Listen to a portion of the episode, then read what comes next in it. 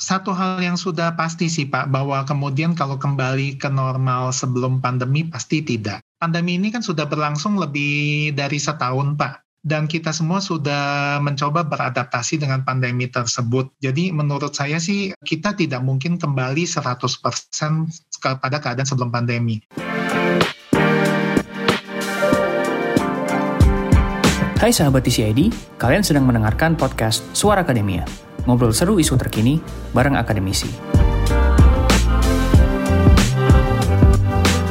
Pada episode ini, kita akan ngobrol tentang tantangan vaksinasi COVID-19 bersama dengan Sugianto Ali, dosen Fakultas Kedokteran dan Ilmu Kesehatan di Universitas Katolik Atmajaya, dipandu oleh editor kesehatan kami, Ahmad Nur Hasim para pemirsa, para pendengar, dan para penonton program Suara Akademia yang dipersembahkan oleh The Conversation Indonesia. Kali ini kita akan berbincang tentang masalah yang aktual di kita dan kita semua mengalaminya. Apa itu? COVID-19 dan vaksinasi yang sekarang sedang dilakukan oleh pemerintah sejak bulan Januari kemarin dan kita belum tahu sampai kapan pandemi ini akan berakhir. Kita akan berbincang dengan Pak Sugianto Ali. Pak Sugianto ini sekarang menjabat sebagai Ketua Program Studi Magister Biomedika di Universitas Atmajaya, eh, lama berpraktek sebagai dokter. Secara pendidikan dari Fakultas Kedokteran Universitas Indonesia tahun 90-an dan terakhir di dokter bidang kedokteran untuk penyakit infeksi di Leiden. Kita akan berbincang dengan Pak Sugianto Ali. Apa tujuannya? Agar kita mengetahui lebih banyak lagi apa sebenarnya yang sedang kita hadapi dan bagaimana juga kita bisa ikut terlibat untuk mengendalikan COVID-19. Selamat datang Pak Sugianto Ali. Selamat siang Pak Ahmad Hasim. Kita mulai dari yang ringan-ringan dulu Pak. Banyak orang berharap bahwa COVID-19 akan segera berakhir ya. Tapi kalau kita melihat tahapan untuk katakanlah mengalahkan penyakit ya kan ada tahapan-tahapannya mulai dari pengendalian, kemudian penghapusan, kemudian eliminasi, pemberantasan dan yang terakhir pemunahan. Dan kita memiliki pengalaman panjang tentang bagaimana kita mengalahkan penyakit misalnya cacar dan campak dan polio ya yang untuk Indonesia pernah kita kalahkan tapi vaksinasi masih berjalan untuk polio. Mungkin Bapak bisa ceritakan sebenarnya bagaimana sih tahapan-tahapan yang pernah terjadi dan menurut ilmu kedokteran sebuah penyakit nih, apalagi penyakit infeksi ini akan bisa dikalahkan oleh ilmu pengetahuan dan sains. Setiap penyakit, Pak, itu tentu akan memiliki tahapan-tahapan yang berbeda. Ini juga tergantung dari efektivitas program pencegahan. Jadi kalau misalnya program pencegahannya baik dengan mengendalikan lingkungan, lalu kemudian proses penularan penyakit itu bisa dikendalikan, contohnya pada kasus diare, atau dengan memiliki tindakan preventif seperti pemberian vaksin yang efektivitas dan efikasinya tinggi seperti pada kasus cacar, maka tentu pengendaliannya akan lebih mudah. Namun kalau misalnya hal itu tidak kita miliki, modalitas tersebut tidak benar-benar kita miliki dengan baik atau kemudian punya tapi efektivitasnya nggak terlalu baik, maka tentu saja program ini membutuhkan uh, waktu yang lebih panjang. Kalau misalnya saja kita perhatikan riwayat virus influenza misalnya Pak, sudah berkali-kali virus influenza menyerang manusia karena kemudian virusnya sendiri selalu bermutasi. Kemudian virus influenza ini dalam hal tertentu juga bisa memiliki reservoir atau sumber penularan dari hewan tertentu dan vaksin virus influenza yang ada juga tidak benar-benar efektif 100%. Karena itu butuh jangka waktu yang panjang kalau kita membaca sejarah untuk pemberantasan penyakit cacar itu dimulai oleh Edward Jenner akhir abad ke-18. Dia menggunakan virus vaksinia. Karena itu sekarang kita menyebut vaksin karena kemudian untuk pencegahan penyakitnya kita menggunakan virus vaksinia. Saat ini virus cacar itu sudah tidak lagi ada di alam bebas saya sempat membaca di beberapa laboratorium di dunia itu masih menyimpan strain virus cacar, tapi tentu saja dengan keamanan yang ketat. Dan itu memang juga untuk menjaga-jaga kalau seandainya ada outbreak lagi atau apa bisa diperbandingkan dengan virus asli, lalu kemudian bisa dibuatkan desain vaksin yang baru dan lain-lain. Bagaimana dengan virus polio? Virus polio sendiri juga sebenarnya hanya menginfeksi manusia. Sejak belasan tahun yang lalu, menimbang bahwa kasusnya kurang lebih mirip dengan virus cacar, virus polio ini menjadi konsentrasi perhatian dunia untuk pencegahannya. Karena itu dilaksanakan pekan imunisasi nasional dan selanjutnya. Saat ini virus polio sudah hampir berhasil untuk dieradikasi di dunia. Sayangnya masih ada satu dua kecil bagian wilayah di Pakistan dan Afghanistan yang diduga virus ini masih berjangkit secara sporadis. Jadi mengingat hal tersebut Pak, walaupun kasus terakhir polio sudah bertahun-tahun yang lalu, maka vaksin terhadap polio itu masih diberikan kepada anak-anak kita. Bahkan di Amerika, vaksin terhadap polio itu juga masih diberikan hingga saat ini. Walaupun kemudian mereka menggunakan vaksin jenis yang berbeda, yaitu yang inactivated, sementara kita masih menggunakan yang virus yang dilemahkan atau sabin. Kalau kita bandingkan dengan SARS gitu ya, dengan eh, virus-virus yang satu apa istilahnya, satu klaster itu kan, ini kan dimensi penyebarannya itu Pak ya, dimensi penyebarannya kan sangat ganas yang berbeda, apalagi yang strain baru yang dari Inggris dan Afrika itu. Artinya mutasi-mutasi itu juga akan mempengaruhi juga ya. Apakah daya ampuhnya vaksin ini akan tetap bisa bertahan juga menghadapi serangan virus jenis baru itu Pak? Kalau serangan terhadap virus baru sih Pak sebenarnya tergantung juga begini Pak, jadi konsepnya ketika kita mendapatkan vaksin, kan kita ingin tubuh kita membentuk antibodi. Ya. Antibodi ini dia berinteraksi mengikat antigen, sehingga kemudian virus yang masuk ke tubuh kita jangan sampai masuk ke dalam sel untuk kemudian memperbanyak diri. Sebelum masuk ke dalam sel, dia udah diikat dulu oleh antibodi, kemudian dibawa untuk dimusnahkan. Itu tujuannya. Cara pengikatan antara antigen dan antibodi ini sangat-sangat spesifik sih Pak. Istilahnya kita kenal seperti kunci dan anak kunci. Nah, mungkin itu Pak bisa lebih dijelaskan. Kadang-kadang orang memahami bagaimana vaksin bekerja gitu terhadap tubuh kita kadang-kadang susah memahami Pak. Sehingga mereka ada juga yang menolak vaksin karena tidak paham bagaimana vaksin bekerja itu Pak. Kita kan di vaksin tujuannya untuk membentuk antibodi sebenarnya tidak hanya antibodi karena kalau kita sebut antibodi itu berarti kekebalan imun humoral, hmm. tapi kekebalan imun seluler juga penting karena virus itu kan memperbanyak diri di dalam sel. Nah, hmm. yang bisa mengendalikan virus yang ada di dalam sel ini adalah kekebalan imun seluler tadi atau respon imun seluler. Tadi bahwa kemudian pada dasarnya sistem kekebalan ini akan berinteraksi dengan antigen itu seperti kunci dan anak kunci. Tapi sebagaimana kita ketahui dalam sehari-hari, kunci dan anak kunci itu juga macam-macam. Secara umum sangat spesifik. Iya, iya, iya. Tapi ada beberapa anak kunci yang kadang-kadang bisa membuka pintu lainnya misalnya saja kita kenal ada yang disebut master key. Nah, tentu saja desain vaksin yang paling baik kalau dia bisa menghasilkan antibodi yang seperti master key ini, sehingga bisa mengikat beberapa perubahan kecil dari uh, antigen. Nah, itu bisa terjadi, Pak. Tentu saja kalau kemudian perubahannya besar, virus lain dia nggak akan masuk sama sekali. Bentuk kuncinya saja sudah akan berbeda. Tapi kalau perbedaan geriginya kecil-kecil, kadang-kadang masih bisa dipakai untuk membuka. Namun tidak selalu demikian juga. Kalau perubahan geriginya tadi sudah demikian besar, maka anak kuncinya nggak bisa buka lagi walaupun dia master key. Kunci nah. bisa juga digandakan, Pak ya?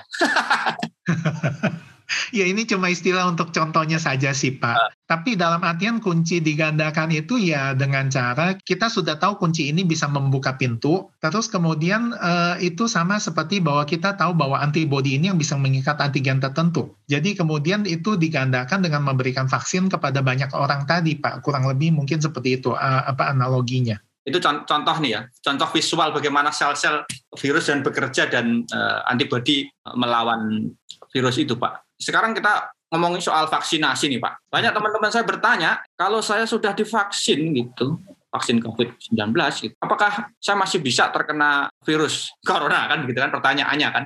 Ada dua tahapan untuk menimbulkan kekebalan dari tubuh seseorang. Ketika dia pertama kali kontak dengan zat asing tadi atau antigen, biasanya respon yang timbul itu adalah imunoglobulin M kalau dia nggak pernah kenal sebelumnya. Imunoglobulin M itu timbul dengan cepat, biasanya umumnya dua minggu. Tapi imunoglobulin M ini tidak memiliki kekuatan untuk mengikat antigen atau zat asing tadi dengan kuat. Waktu untuk timbulnya dia butuh dua minggu, kemudian kekuatan mengikatnya itu tidak terlalu kuat. Ketika dia ketemu lagi zat asing atau antigen yang sama untuk kedua kalinya, maka kita menyebutnya bahwa dia mendapatkan fenomena paparan kedua second exposure phenomenon. Pada saat paparan kedua itu, maka antibodi yang timbul berubah dari imunoglobulin M menjadi imunoglobulin lainnya, terutama imunoglobulin G. Imunoglobulin G ini memiliki sifat molekulnya lebih kecil sehingga dia bisa masuk ke bagian tubuh mana saja, termasuk bisa lewat sawar darah plasenta misalnya dari seorang ibu. Kemudian selanjutnya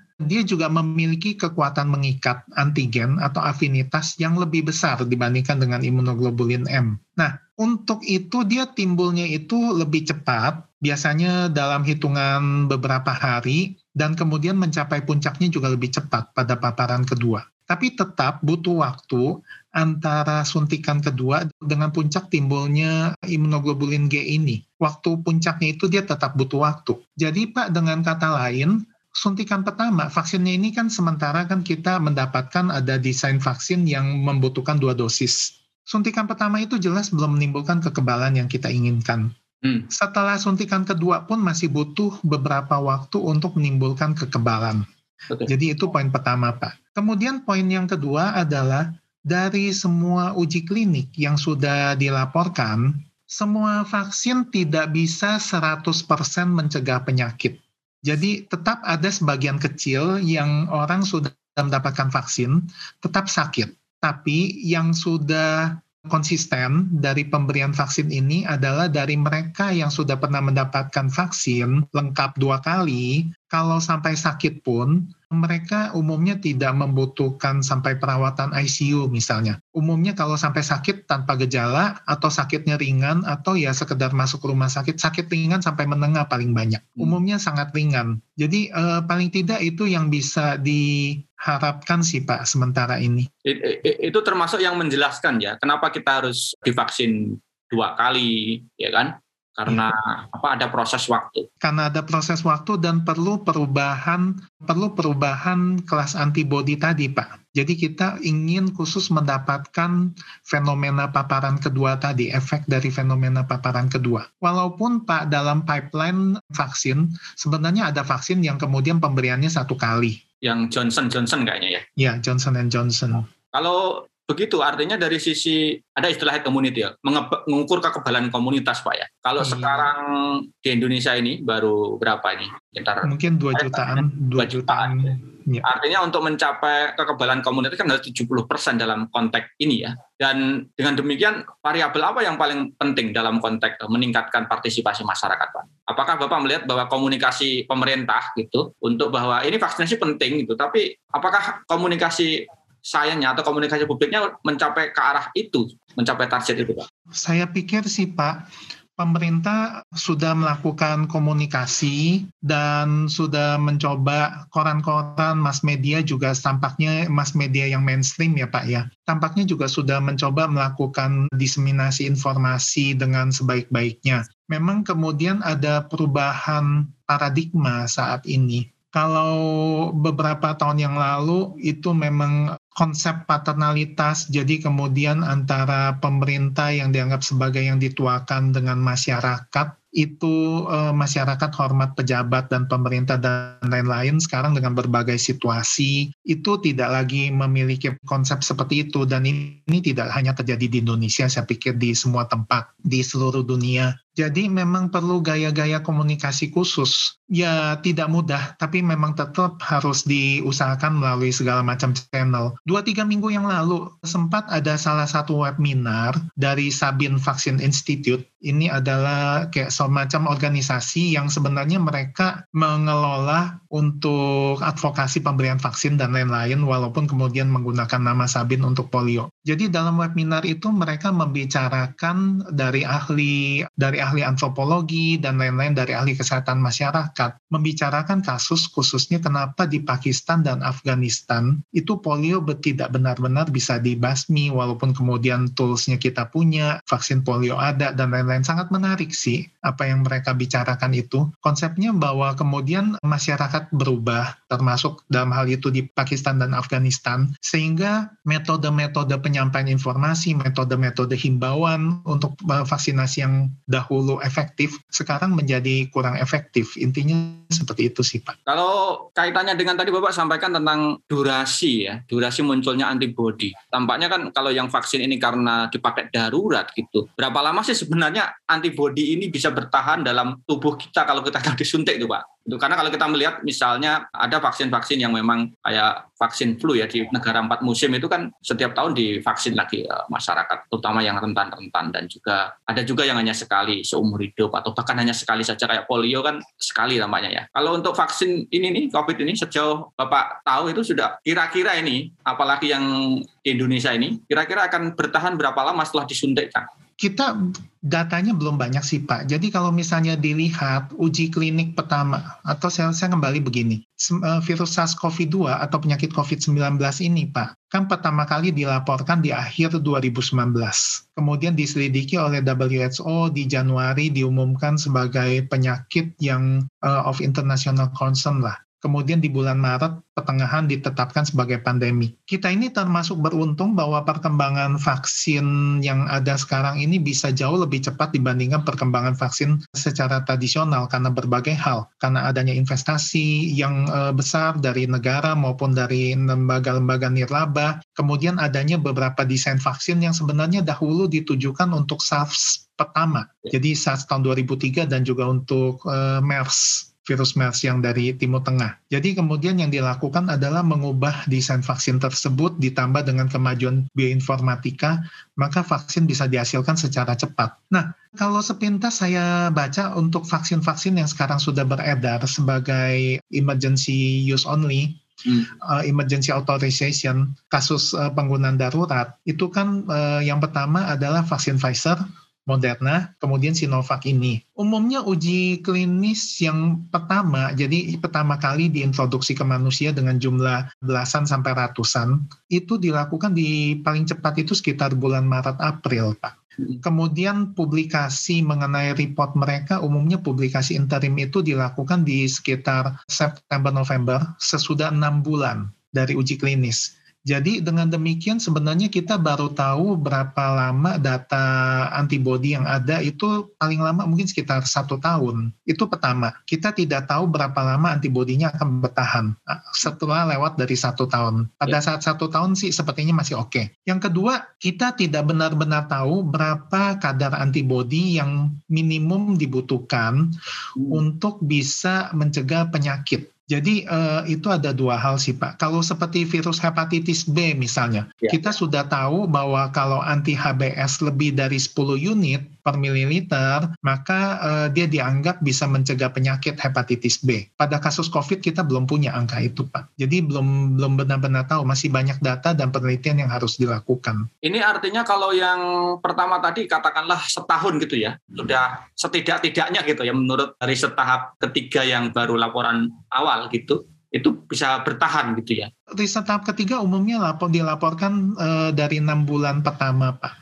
Hmm. Tiga bulan sampai enam bulan pertama itu yang mereka laporkan. Karena setahunnya itu riset tahap ketiga itu umumnya dimulai di sekitar bulan Mei, April, Juni. Jadi mungkin setahunnya itu ya baru beberapa bulan lagi. Kemudian kita harapkan sekitar bulan Juni, Juli mungkin sudah ada laporan dari hasil tahun pertama. Dan kalau kita baca di clinicaltrial.org, eh, .gov, itu adalah situs untuk mencatatkan uji klinik. Umumnya kemudian sebenarnya evaluasi akhir dari uji klinis tahap 3 itu dari beberapa vaksin umumnya adalah setahun sampai dua tahun. Jadi memang mereka mematok hal itu untuk memastikan bahwa memang antibodinya itu mau dilihat bertahan berapa lama pada responden atau pada orang yang ikut dalam uji klinik. Kalau begitu Pak, kalau misalnya saya eh, bulan ini divaksin gitu, ada kemungkinan nanti di bulan Maret lagi tahun depan akan butuh vaksinasi lagi Pak? Iya, saya jadi teringat bahwa uh, belum menyinggung mengenai tadi Pak yang kasus vaksin influenza. Kenapa vaksin influenza harus diberikan pas setiap tahun, tapi pada tahun-tahun tertentu tidak juga diperlukan? Ini karena kemudian Pak yang terjadi pada vaksin influenza, virus influenza itu termasuk yang cepat bermutasi, cepat berubah kode genetiknya. Sehingga setiap kali diprediksi atau setiap kali ditemukan ada virus baru, maka kemudian perlu didesain ulang vaksinnya dan itu yang diberikan ulang Pak. Bisa jadi kemungkinan nantinya untuk kasus vaksin COVID kita mungkin akan mengalami hal yang sama, Pak melihat bahwa saat ini juga sudah dilaporkan adanya beberapa strain baru.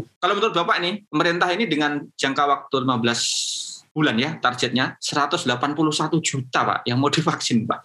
Menurut Bapak sebenarnya ini sangat ambisius, realistis atau sebaliknya Pak? Kurang realistis melihat gitu ya kemampuan tenaga kesehatan kita pemerintah menyediakan 30 ribu vaksinator Pak. Kalau menurut pengalaman Bapak nih oh, di klinik juga di teman-teman di tenaga kesehatan Pak. Pertama-tama sih Pak, saya memang lebih banyak untuk ini di di belakang lab ya Pak ya. Jadi saya memang tidak di lapangan di klinik langsung. Namun eh, sebenarnya kalau kita mau lihat Pak, orang yang bisa melakukan vaksinasi dan menyuntik dan lain-lain tentu perlu pelatihan, tapi secara umum dasar-dasarnya itu kan dimiliki oleh tenaga kesehatan. Kewenangan untuk menyuntik kita di Indonesia itu tidak terbatas hanya pada dokter, tapi juga hmm. pada sampai tenaga kesehatan tertentu, perawat dan bidan misalnya itu juga masih memiliki kewenangan tersebut. Yang dibutuhkan adalah tentu saja pelatihan untuk melihat efek sampingan dari vaksinasi misalnya, karena ini kan vaksin yang baru yang kita masih masih belum tahu apakah mungkin timbul efek samping atau tidak. Secara umum pasti aman. Di Indonesia saja sudah disuntik lebih dari, sepemahaman saya lebih dari 2 juta, tapi belum dilaporkan efek samping yang serius misalnya. Jadi dari segi tenaga kesehatan harusnya memadai Pak. Jumlah dokter yang terdaftar di konsil saja itu jumlahnya mungkin mencapai 200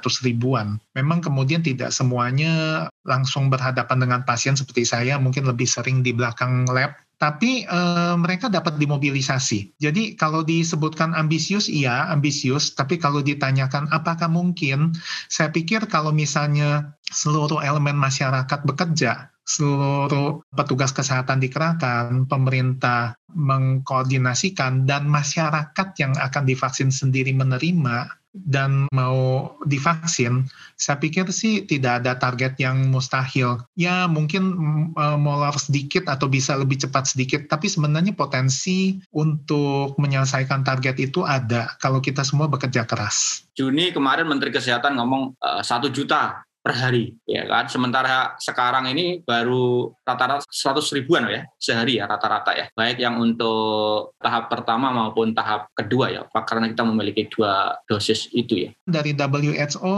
menyebutkan beberapa negara itu tidak akan mendapatkan vaksin sampai tahun 2023 mereka memang diamankan oleh COVAX misalnya itu ada semacam inisiatif dan lain-lain yang kemudian tujuannya menyuplai memastikan bahwa vaksin itu akan terdistribusi dengan merata. Jadi dalam hal ini sebenarnya kita eh, bersyukur juga bahwa pemerintah bergerak cukup cepat, paling tidak sampai akhir tahun 2021 kalau berdasarkan berita yang dirilis oleh pemerintah, paling tidak kan pasokan vaksin untuk masyarakat Indonesia sejumlah 360 jutaan dosis tersebut itu dianggap kurang lebih sudah aman lah. Walaupun kemudian beberapa negara seperti Kanada itu dia e, memiliki pasokan vaksin yang sudah dipesan itu mencapai 8 kali jumlah penduduknya misalnya. Paling tidak dari segi pasokan kita sudah cukup aman, tapi memang pasokan itu kan juga tidak datang semua. Kalau menurut Bapak nih, kalau nanti vaksinasi tercapai, katakanlah benar 70% dari jumlah penduduk semua divaksin lah dari Mari Papua sampai Aceh di kota dan desa. Apakah kita akan menghadapi kehidupan yang ya katakanlah normal seperti sebelum ada pandemi Pak?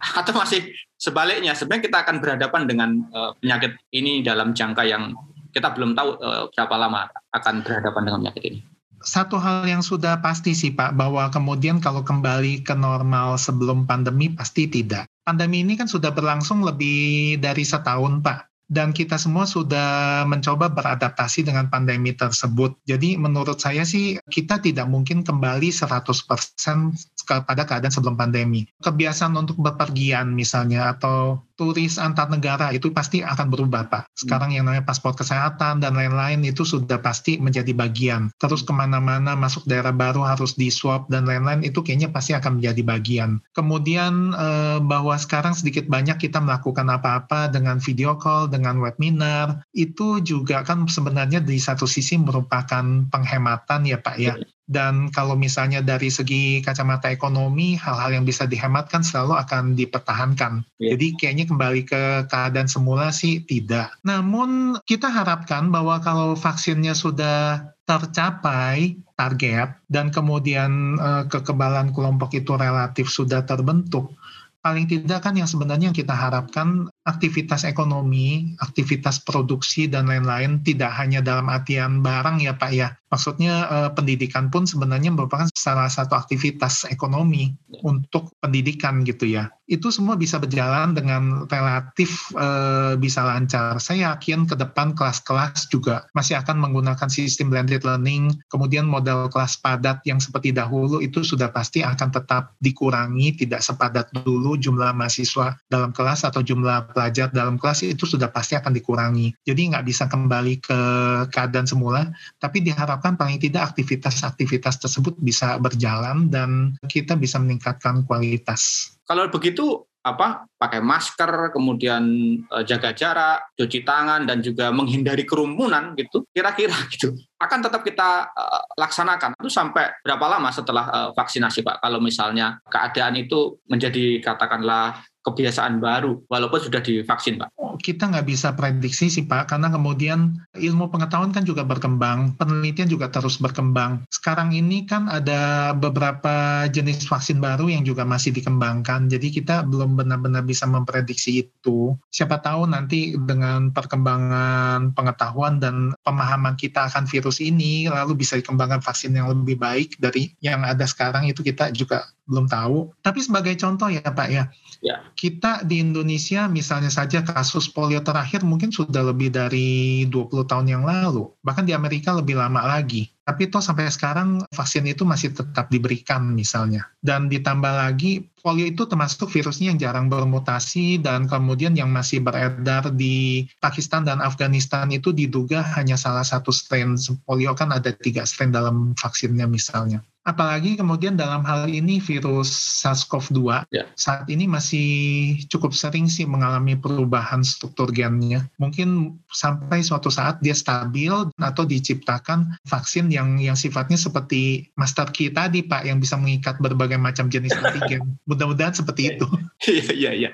Oke. Mungkin apa Pak punya pesan untuk masyarakat gitu menghadapi tadi itu Pak. Di satu sisi ketidakpastian kita uh, berapa lama akan itu di satu sisi juga kita punya harapan ada inovasi-inovasi di bidang uh, sains kedokteran gitu. Mungkin punya pesan khusus untuk masyarakat agar kita semua ini bukan hanya pemerintah ya ikut membantu mengendalikan itu. Karena tadi kan tahapannya banyak nih kita tahap mengendalikan saja belum pak ya apalagi sampai ke pemberantasan ya kan untuk mencapai ke sana apa pesan bapak ke masyarakat pak sebenarnya pesannya nggak jauh-jauh sih Pak. Kita perlu melaksanakan 3M dan dalam skala lebih besar melaksanakan 5M. Jadi mencuci tangan, menggunakan masker, menjaga jarak, terus kemudian menghindari kerumunan dan kemudian membatasi mobilitas. Tampaknya sih itu tetap harus kita lakukan. Yang kedua sih kalau misalnya sudah mendapat giliran program vaksin itu kan disusun berdasarkan prioritas orang yang lebih sering ketemu orang lain kalau sampai sakit kan dia lebih gampang menulari orang lain karena itu ada beberapa prioritas orang yang lebih sering ketemu itu yang divaksin duluan. Jadi hal-hal seperti itu kalau memang sudah mendapatkan program dan kemudian disarankan untuk divaksin, maka ya segeralah kita mendaftarkan diri terus kemudian menghindari kerumunan. Terus mungkin juga perlu membaca dan mendengarkan dari sumber-sumber yang baik karena jujur selama ini banyak sekali hoax yang beredar bukan semuanya salah sih, tapi ada juga beberapa berita yang kemudian menyimpang atau kurang tepat dan lain-lain. Mungkin perlu lebih memfilter lah, paling tidak mudah-mudahan tidak diteruskan ke temannya atau ke grup lain itu yang yang kemudian parah yang jadinya menyebar ke mana-mana padahal isinya belum tentu benar. Terima kasih Pak Sugianto Ali yang telah berbagi bersama kita. Kita menjadi lebih terang bahwa perjuangan kita ya kan mengalahkan COVID itu belum karena mengendalikan saja belum belum sampai ke pemberantasan. Terima kasih Pak Sugianto.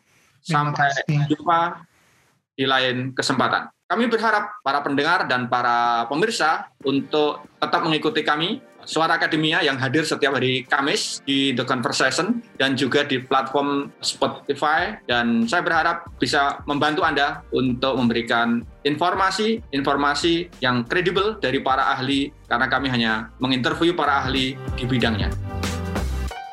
Kalian telah mendengarkan podcast Suara Akademia, ngobrol seru isu terkini bareng akademisi.